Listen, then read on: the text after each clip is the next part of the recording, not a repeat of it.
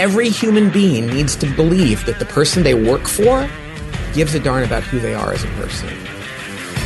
Helping business leaders grow themselves, their team, and their profits. This is EntreLeadership. Now, here's your host, Ken Coleman. Coming to you from the Music City, this is the broadcast of Leaders by Leaders for Leaders. Thank you so much for joining the conversation. Oh, it's going to be a good one. Our dear friend Pat Lencioni back with us again. You can never have enough Pat. And so we deliver for you as always. And can't wait to tell you about our Summit Backstage Pass. Let's get to it. Pat Lencioni is the founder and CEO of the Table Group. That is the business by which he does all of their consulting with companies. And Pat always writes his books out of the actual consulting experiences. That's what I love about Pat. Full disclosure, Pat's become a good friend. I think that becomes obvious in the conversation every time we talk. And I think he's absolutely one of the best. So you're going to love this. Very important conversation. Human dignity and performance. This is a great conversation for you leaders. And you've probably not thought of it this way, but you need to. So here's Pat Lencioni. Well, Pat, this is fun to have you back on with us, and I'm really excited about uh, what we're going to dive into first. Your firm is pretty fired up about a new conversation about an old and pretty consistent problem human dignity versus performance. What is this thing you're seeing out there in the corporate marketplace? Well, it's actually the reason I got into this business in the first place, but we haven't really been all that overt. Mm-hmm. And that is, I actually got into this field because when I was a little kid, my dad, God rest his soul, he would complain a lot about work and he was a great employee. He was a salesman. He liked his customers. He did very well. But every night he'd come home and complain about work because of management. And I didn't know what that was. But as I got older, I came to the conclusion that most people thought work was supposed to be kind of miserable mm-hmm. or drudgery at the very least. And what we've come to realize, and we, we had this belief before, but we're being more overt about it, is that it's not about performance of an organization versus human dignity. It's the two of them go together. And when you look at companies like Southwest Airlines and Chick-fil-A, which we use all the time, and there's a reason, it's because they're like this. If you do both, that's how you create the sustainably successful company that makes people's lives better. And so we are going to be far more overt about that. A big part of our work is about human dignity. Mm-hmm. And that's not a detraction from organizational performance. It's actually a driver of it. Mm-hmm. So let's go back. What have you found? Yeah. What has led to this? I mean, you know, on the surface, I don't think any leader would want to readily admit we're not real great at the dignity part of this thing. That's probably not why they got into it. But there have to be some forces, maybe some factors. I'm curious what has led to this problem where companies aren't thinking proactively and intentionally about how the dignity factor of a human being that walks into their company every day, how that's such a huge role in organizational health. How do we get here? You know, when I got out of school many years ago, I was under the impression that organizations, I, I, call it, they were hard organizations. Hard organizations said it's all about performance. And in order to get performance, you had to control employees mm-hmm. through incentives and, and behavioral limitations and all these things. And you did that for a while. Eventually, they got pretty stressed out and ultimately they would burn out and leave and then you'd get more of them. And the organizations, I worked at a big management consulting firm, a big software company. That was kind of the norm. And I thought, okay, that's what a hard organization is. I guess that's how things work. And then I came to realize later that there was also soft organizations. And I learned this when I went to work in an HR function at a company and they were all supposedly about human dignity. And they did that. They said, we have to protect and coddle our employees. Mm-hmm but as a result of that, people became very lackadaisical and mediocrity set in. Mm-hmm. And then they become completely disillusioned and unmotivated. And both of these left people bad. And what we realized is that a hard organization is not sustainable. And a soft organization is certainly not sustainable. And it, just in case people don't understand a soft organization, go to the DMV. Mm-hmm. It's like these people are totally protected from performance issues, but they're not so happy. True. And we think like, talk to people that work in a unionized environment where they don't really care about their jobs, but they're protected and they're not happy. Human dignity doesn't come about when we're protected from having to work hard. But it also doesn't come about when we're, the whip is cracked on us to work hard without a sense of who we are as people. So we came to realize soft and hard organizations are the problem. They needed to be healthy, which is a complete commitment to both dignity and performance simultaneously. That's how I learned about it in my career. Mm. Originally thought, okay, organizations are hard. And then realized some are soft and neither of them works. Give me some of the signs. We've got leaders that are listening. We've got people that are working for companies. What are some signs that you might be working uh, for a company that's hard, where the human dignity is, is, is almost a non-factor? Well, when you feel like the company doesn't believe that getting to know people as human beings isn't important. When they feel like these people are commodities and they're going to quit and we're going to rehire other ones. And when they're not investing in the lives of the people that work there, that's a hard organization. When they see turnover among good people as just part of the game of business, that's the sign of a hard organization. Also, when they think that employees need to be overly managed through rules. That's the sign of a hard organization. See, a healthy organization, one that's both embraces both good things, they hire people, only people that fit the culture. Mm-hmm. So they don't believe that they should hire anyone and tolerate anything. But when they find somebody that fits, then rather than controlling them, they inspire them. Mm-hmm. You see, the problem here is not everybody belongs in every organization and not everybody's inspirable. So in a great organization, you don't feel the need to control people's behavior. You actually find the right people, give them the clarity about what's going on and then inspire them and turn them loose. Mm. And as a result, they perform. So the sign of a hard organization is one that assumes people are going to do the wrong thing unless they're controlled through a lot of rules and a lot of incentives rather than just inspiration toward what's good. And when they feel like, well, a good person left, but that's just the cost of doing business. Good people should never leave a healthy organization. Mm, so a good employee who fits the culture, if they leave, that's the canary in the coal mine. Something's very wrong. Mm. Now, you're going to be talking about that at our summit events. We're excited about that. And yeah, when I you, love those events. When you guys are working with organizations, before we leave this topic, what are you doing when you come in with leaders? How are you looking at both of these? What are some of the metrics? So we talked about the hard organization, but just looking at the balance, that uh, that center uh, spot of the graph, if you will, between the soft and the hard. How are you helping companies assess where they're at? Well, what we first do is we work with the leadership team because if they're unhappy and they're behaviorally unhealthy, then it's never going to change the organization. So the first thing we do is we go in and we look at how does this team work together? Do they trust each other? And are they humble and vulnerable? Do they know how to have good conflict? All those kinds of things. So that's the behavioral part. But what we also do, and this is mostly about performance, is we make sure that those leaders are completely, utterly aligned around the basic questions about why we exist, how do we behave, what business are we in, what's our strategy that makes us unique, what's our biggest priority, and who has to get what done. So basic, basic critical clarity. So we say, are you behaviorally aligned and are you intellectually aligned? Then we say, now go out and tell your employees as many times as you can and put just enough structure in place to reinforce it over time. So that's really how to create a high performance organization. Then though, what you have to do is teach all of your managers how to provide people with the three things they need to be engaged and love their work. And that is, do they feel known? Every manager, if they're not taking an active interest in like knowing their employees, who they are, where they come from, what's going on in their life, their family, their aspirations. If they're not known, they're not going to love their work. If they don't know why their job matters, they're serving someone in some way.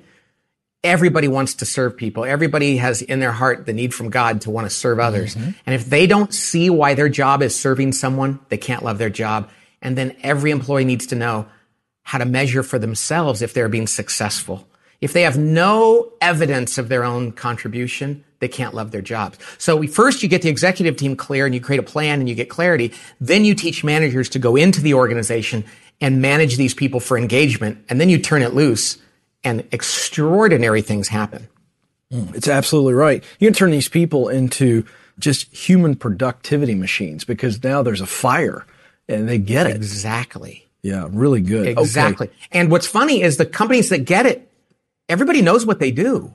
And yet they don't emulate them because they still believe that it's about compensation and rules and the intellectual side of business and they're ignoring the heart.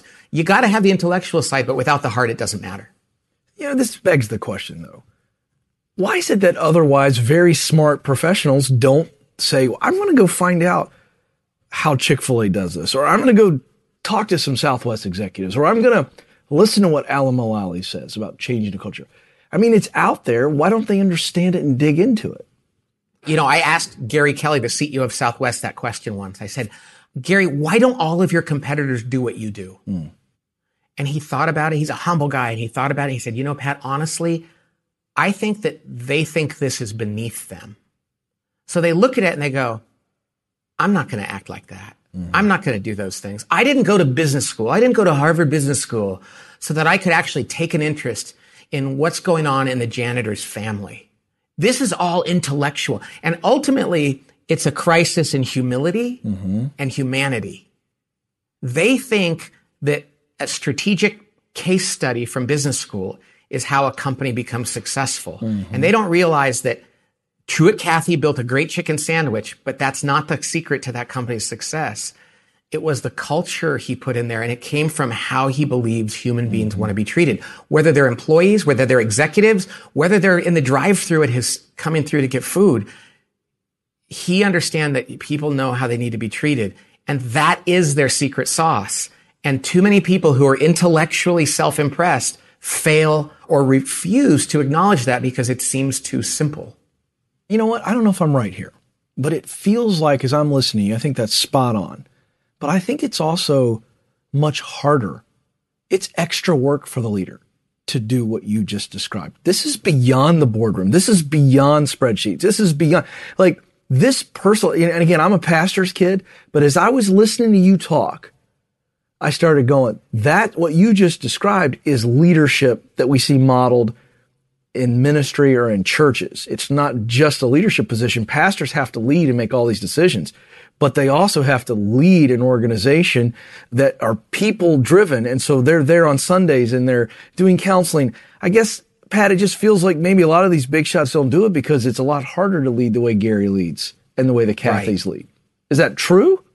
Yes, and actually I should say that there's three biases that prevent a leader from understanding this stuff. The first one is what I call the sophistication bias, and that is this is just too simple. Yeah. How can this guy without a college degree build the world's greatest quick service restaurant? And I have four degrees from mm-hmm. advanced schools. I should be able to beat him. Mm-hmm. So they think that goodness and success is sophisticated or nuanced that way. Mm-hmm. The second reason is what we call the adrenaline bias, and that's they want something they can implement right away. If you tell them you're going to have to do this every day over a long period of time, and that's how it's going to take root, they're like, I need a ERP system I can slam in there, implement, and see the, you know. And the other one is what I call the quantification bias, which is they want to know what exactly is the ROI on culture. Mm-hmm. And if Southwest and Chick-fil-A and companies like that are going to tell you it's everything. Right. We could never measure the impact because it's in everything. So those are the biases. And it gets to what you were saying all of those things make it sound hard. Mm-hmm. And when you realize it's kind of like faith, it's kind of like faith. It's saying, here's how to have a great life. Do this and this and this and this over a great long period of time. And this is how you're going to find happiness here and eternally.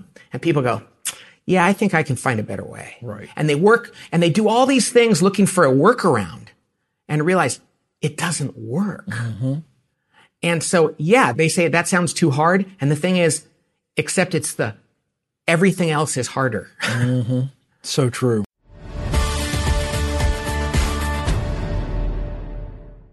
Here's a math refresher. There are only 24 hours in a day, so you and your team need to streamline time consuming tasks to focus on the activities that make money. Smart businesses are realizing that to reduce headaches as they scale, they need NetSuite by Oracle. NetSuite is the number one cloud financial system, bringing accounting, financial management, inventory, and HR into one platform. With NetSuite, you can reduce IT costs because it's cloud based. You can cut the cost of maintaining multiple systems because you've got one source of truth. It's a big deal. And You improve efficiency by bringing all your major business processes into one platform, saving time and cutting manual tasks and errors. So join the more than 37,000 smart companies like Ramsey Solutions that have done the math and are boosting their efficiency with NetSuite. And right now, you can download NetSuite's popular KPI checklist designed to drive the right behaviors for your business. Absolutely free at netsuite.com slash Ramsey. That's netsuite.com slash Ramsey to get your own KPI checklist. This episode is brought to you by Trainual. Even when you're great at running the day to day, a lot of leaders struggle to delegate. But delegation is a critical leadership skill, and empowering your team by building that skill just takes having the right system in place. Well, Trainual is that system, and it's a game changer. Trainual is an easy to use app that helps document and organize everything about your company in one place. Clear outlines for every role and responsibility step by step training for all your SOPs and employee handbook content, an org chart and directory. You can build accountability tests. Employees can even use Trainual's powerful search to answer their own questions. Companies using Trainual are cutting training time and related costs by up to 75%. Get started with over 300 templates and their world class support. It's time to get your entire team playing from the same playbook. Visit trainual.com slash entree today for a demo and get 15% off your first year with code entree15. That's 15% off at T-R-A-I-N-U-A-L dot com slash entree with code E-N-T-R-E-1-5.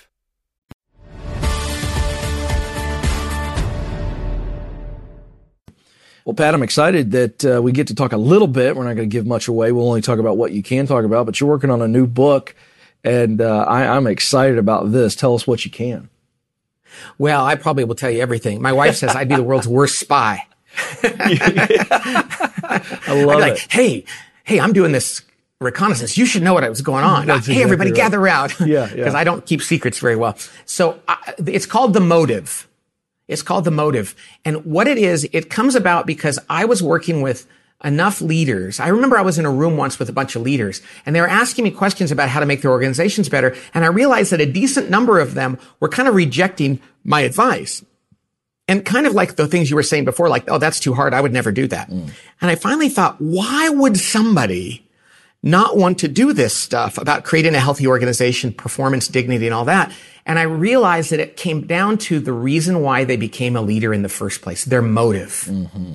And if the motive of being a leader is self-serving, which is, hey, I'm working really hard because one day I'll have the top job and I will have arrived. Then they think, now I get to do what I want to do. I can pick and choose the activities that I find enjoyable and I don't have to do all that stuff that I did when I was working my way up the ladder. Contrast that with the other motive, which is people that say, now that I have the top job, now things get serious. Now I'm on the hook more than ever to steward this opportunity. I have to do whatever is required. And if I don't, then I'm not treating this job. This is a duty and a heavy responsibility. I think using the world of sports as an example, it's like the difference between a player who gets drafted in the NFL mm. and they get drafted in the NFL and they think, I've arrived. This is it. All that work has paid off. I'm going to have a great house. I'm going to be famous. I'm going to make a lot of money. Wow, this is going to be a blast. Versus the guy who says, Oh no, more people are going to know what I'm doing now. They are going to be paying me money. So they expect a lot more of me. I have to work harder than ever because if I don't, I will have failed. The difference between those two motivations is everything. And when you go to a CEO and you say, you have to do something that's not fun, but you're the only person who can do it. And they didn't take the job for the difficulty. They took the job because they felt like it was a reward. They're not going to do those things. So the subtitle of the book is why so many leaders abdicate their most important responsibilities. Wow, that's incredible. And that's how I find it is. They're just like, I'm not going to do that. I'm like, why did you become the CEO? And if they were honest with me or had a few glasses of wine, they'd say, are you kidding? Because I, this is a hmm. reward. I mean, this, I get to play now. Yeah. Have you seen the videos of the draft combine for Tom Brady? It's been servicing over the last couple months. leading into, you know, the Super Bowl. And this guy, you should see the video footage of him. Now, I'm a Michigan fan, as you know, so I knew about him. But this guy's Yeah. drafted late, you know, nobody Sixth knows who round. he Sixth round. He looks, he doesn't even look like an athlete in these videos. No. And here's a guy that we all know his story. He gets his chance. He's a little known backup. Nobody's projecting great things, but he's reached the pinnacle of his industry, the NFL and football. And Drew Bledsoe goes down with an injury, and this kid comes in and he's just always out prepared everybody. Like he Yep. just never took it for granted. There's something to be said for him versus, I'm teeing you up because I love when you talk sports, versus a story like a Todd Marinovich or some boyhood idol. Johnny who made- Manziel. Johnny Manziel's another one. And they just feel like, well, this is just, I'm so talented that this is what I'm supposed to get is an opportunity to be a star in the NFL. I mean, that's a motive issue as well. Oh gosh, Joe Montana. They said every year he'd come to training camp and thought that the new quarterbacks they brought in because they have to bring in new ones might beat him out. So Mm-hmm. he had to work to earn his spot. And, and did you hear the story about this kid for the 49ers this year, Nick Mullens? Yeah. He was incredible. third string, Yeah. right? He didn't even suit up half time. You know what he would do after every game? First of all, he'd prepare like crazy. He said, I prepared like I was going to start. Right. And then after the game, he'd go out, I guess, onto the field and he'd go through the rundown of every play that was called in the game and he would act it out like he was the player. Yeah. So Garoppolo gets hurt. Beathard gets hurt. He goes in and he is totally prepared. Yeah. And I just love stories like that. Again, he sees it as a responsibility, not as a reward. It's That's great. exactly right. I got to go lead the team to victory. Right. That's why you prepare is because you believe you can do it and you should do it. And it's a privilege, but it's like a responsibility. And you take it seriously, not like this is cool. Hey, I'm I'm going through this right now. I'm writing an article actually. I grew up a Celtics fan because my dad's brothers went to USF, and so my dad got to know Bill Russell and K.C. Jones years ago. So I'm a Celtics fan, and they've got this guy Kyrie Irving on the team who is extraordinary. Yeah. But I think it's about him and it's not about the team. And I actually posted that on one of these, I know I'm a geek about this, on a Celtics site and said, I really think they need to trade him if they want to do better. And they, I got ripped by their fans. Are you kidding? This is the most talented guy ever. But I'm convinced that he wanted to be the superstar. And that's why he left the Cavaliers and went to the Celtics. And they actually played better without him last year than they are this year with him. That's undeniable, by the way. All you have to do is go look. And by the way, you can also look at now we're really nerding out. You non sports fans, stay with this. This is relevant. So you got guys like Jaylen Brown who stepped up last year and their numbers and contribution are down. Go look at it. This is an opinion. This is a fact. Their numbers are down this year as a result of him coming back. Their record is worse. I mean, it's undeniable that the guy is a cancer with the organization. And you know what's amazing though? And this is whether you're a sports fan or not. What happens is this, when you tell, if you were to go to the leaders of that team and the organization or their fans, they would say, are you kidding? We would get criticized. They're honestly, they would say, we would get criticized so much if we let him go. And this happens in companies all the time. Are you kidding? That's my top salesman or she's my best executive. it. And it's like, but do you know how their behavior impacts the behavior of the people around them? Years ago, before I started my company now, I had an employee who was not a team player, even though I said that was one of my core values. And she just got so much work done and took so much off my plate that I was like, oh, I'm, glad. And I did the worst thing ever and I promoted her. Mm-hmm. And the people on my team said, do you realize what a violation of your values this is? And so I let, I managed her off the team in a good way. I realized she wasn't going to change. I found another spot for her in this big organization that it wasn't, didn't have the same values as mine. The rest of my team's performance went through the roof. Yeah. But I had to be willing to have some people go, she gets a lot done. Why did you let her go? And it's like, because it's more than just their individual talent and contribution. Mm-hmm. It's how that their behavior affects others. And in the world of sports, how many teams just never get great? Bill Belichick has gotten rid of some of their most talented players purely because they didn't fit on the team. Well, you know what crazy. else? You know what? We're going to stay here because it's so relevant. So one thing that Belichick has done is he'll take veteran players that are cast-offs, some of them even problem children, on other teams. And the sports talking heads will say, oh, this seems like a risk for Belichick. He brings that player in. They're poster children. They go from problem child to poster child. This is a leadership issue. I, what, what, what happens there? Totally. Well, it's that the leader has to recognize that you're not managing people in a vacuum. And again, individual talent and experience and statistics are things that you think it's an intellectual decision to hire somebody, but it's, there's an integrative emotional decision too. And you got to look at this person and say, how are they going to impact others?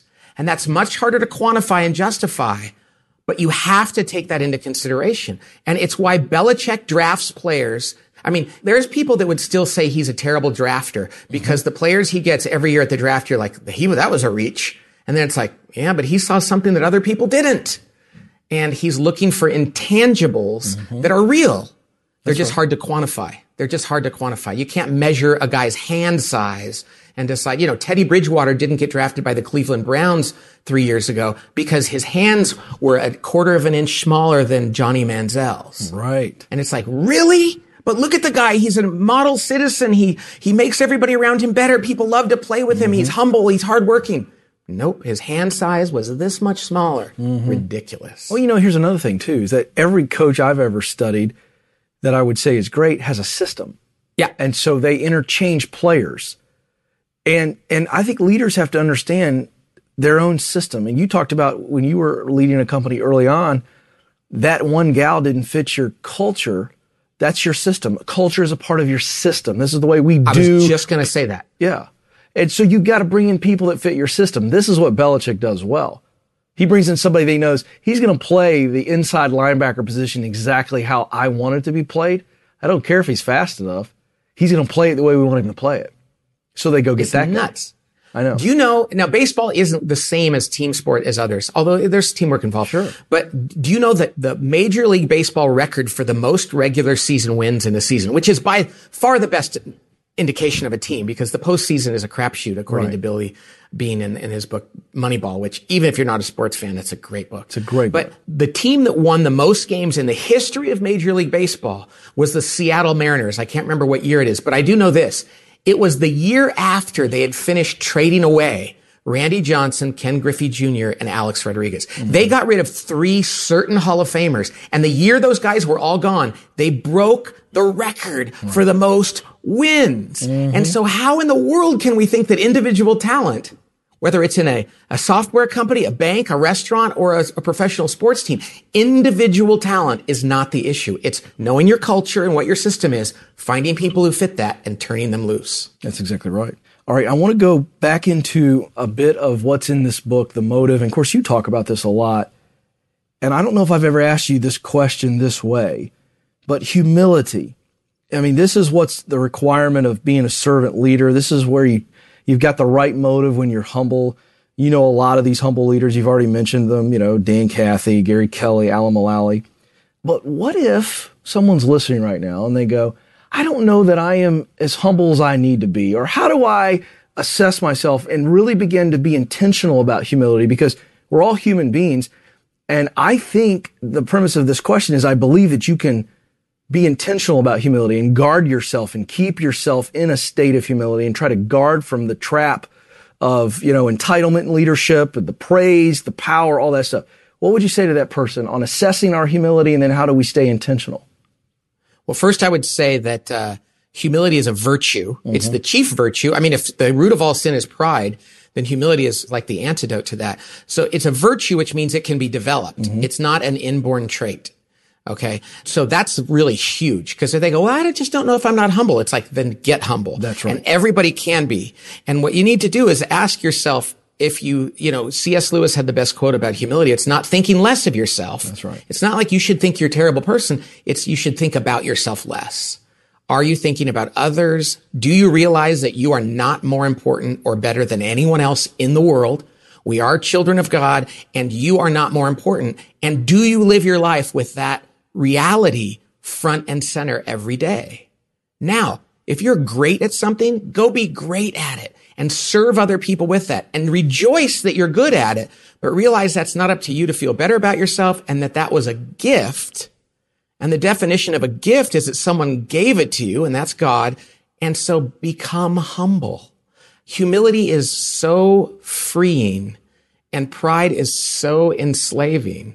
So what I would say is go read about it. Go read the great writers, read the Bible, read about all the people that have really thought. And there's books out today about humility and commit yourself to becoming humble because if you're not humble, you are not going to be happy if you need a really practical reason to do it. You're also not going to be a great team player. You're going to have real limitations in your personal relationships. And at the end of the day, you're going to live with a lot of regret. So double down on that humility. And there's, I'm not an expert on it, but I know that it doesn't come from mastering a behavior. It becomes mm. from really understanding what it is and recognizing that we have no reason to be anything but humble. Mm. One of the things you did, you wrote a book, of course, The Truth About Employee Engagement, and I'm studying yep. all these data points as a part of what I'm doing on the Ken Coleman show. Engagement is uh, not good in America. 70% of American workers are disengaged to the point that they hate their job. This is a Gallup 2017 poll. You touched on it earlier. Do they feel known? Do they know that their job matters? Do they can they see the measurement for their success?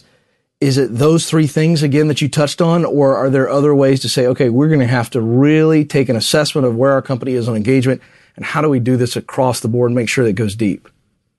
I think it's a couple things. I think that first of all, we have to disabuse ourselves of the idea that engagement is a function of money and status. Mm-hmm. The fact of the matter is there are people like I talk about Mike Rowe, his show Dirty Jobs. There are people in the world that have jobs that seem very unattractive, who are very engaged and go home at night feeling great about what they do. And there are people who make millions of dollars sitting in a high rise office in New York doing something relatively sexy and high profile who are miserable. So it's not about money. It's not about status, even though the world will tell you that's what makes somebody happy. And this is something I know you love career stuff. So do I. And I love your books and your, the new one coming out is fantastic if you encourage somebody to do what they're meant to do, they're going to find more fulfillment in that. But what they need more than anything from their manager is they need to feel like they're known that they, somebody cares about them. Mm-hmm. There are professional football players who are making millions of dollars working half the year at a child's game. And I've been around them in the locker room at training camp and they're really unhappy because deep down inside, they know my coach could give a crap about me. Mm. He never talks to me. They don't know what's going on in my life. He doesn't ask about my kids or about what's going on. And as a result, they're miserable. And we think, what a spoiled, rotten brat. It's like, no, every human being needs to believe that the person they work for gives a darn about who they are as a person. Mm. And if we're not doing that, and every leader I talk to, Ken says, you're right, Pat. I know I have to do that. I remember when I first started working, I wanted that more than anything. But dang it, I'm just so busy and I mm-hmm. forget and I and I say, well, start doing it now. And they go, ah, it's going to be kind of weird and awkward. I'm like, yeah, it is. Just go up to your people and say, I haven't really taken an interest in you as a person. That's stupid. I'm sorry for that. I'm kind of embarrassed. I'd like to start now. Can we have a talk about what's going on in your life? Because I'd really like to know. And I'll share with you what's going on in mine. No employee is going to turn their back on that. But we have to humble ourselves enough to say, I'm sorry I haven't done this mm. well. Interesting. And it that, starts there. That's what I was going to say. Keep going. Interesting that the starting point was communication, not a reward, not lavishing them with a gift or a, or an attaboy. It was just, Hey, what's going on in your life? Do you know what happens when you don't know somebody and you're not doing these things we're about to talk about, but you pay them more? There's research that shows that that actually frustrates them because now they feel like they're being bought. Mm-hmm. You know, there was a social psychology study years ago. I remember I learned about it in, in, college and I've heard it since then where they had these people on the street go up to somebody and ask for a favor. Like, Hey, could you help me move these boxes? And a high percentage of people did it. And then they went to people and said, Hey, for five bucks, would you help me move these boxes? And a far lower percentage of people did it because hmm. they didn't want to feel like it was an economic decision. People don't work for economics. They work because they believe in the mission. That's they right. need money to live, but that is a satisfier and not a driver. And when companies think we need to increase people's stock and increase their pay and their bonuses, and that is going to take care of their engagement issue, they never get what they want. Mm.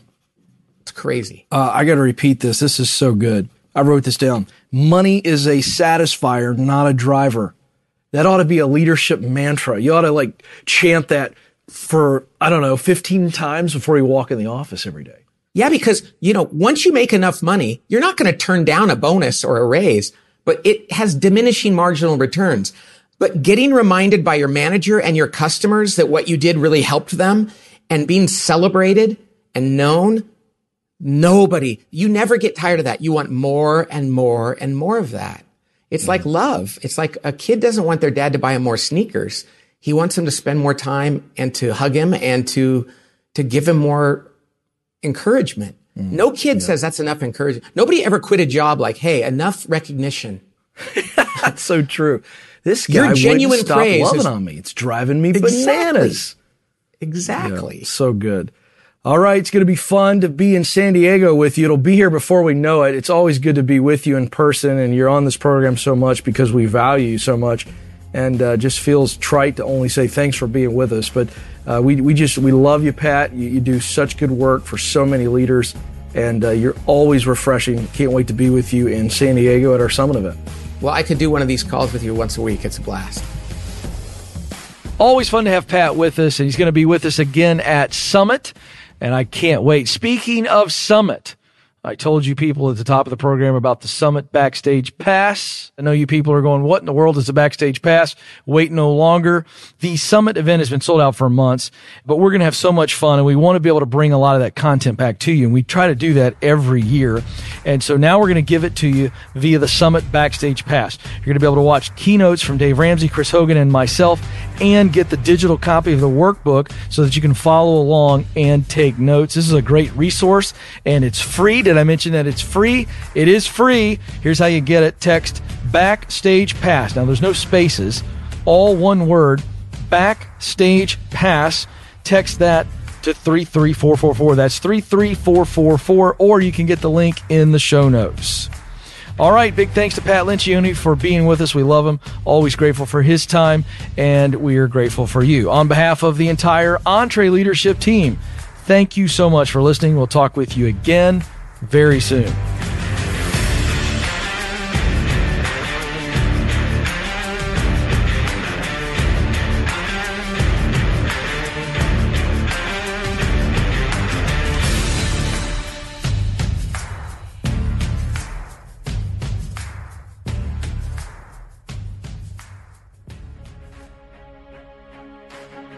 Hey folks, I want to make you aware that we have other great podcasts from Ramsey Solutions. Here's a sample of The Ken Coleman Show. According to a recent Gallup poll, nearly 70% of Americans are disengaged at work. If you dread going into work every Monday morning and you're just trying to make it to the weekend, The Ken Coleman Show is for you. Everyone has a sweet spot. Your sweet spot is at the intersection of your greatest talent and greatest passion. We will help you discover what it is you were born to do, and then we'll help you create a plan to make your dream job a reality. You matter, and you have what it takes. Join the conversation on The Ken Coleman Show. To hear full episodes, just search Ken Coleman in iTunes or go to kencolemanshow.com.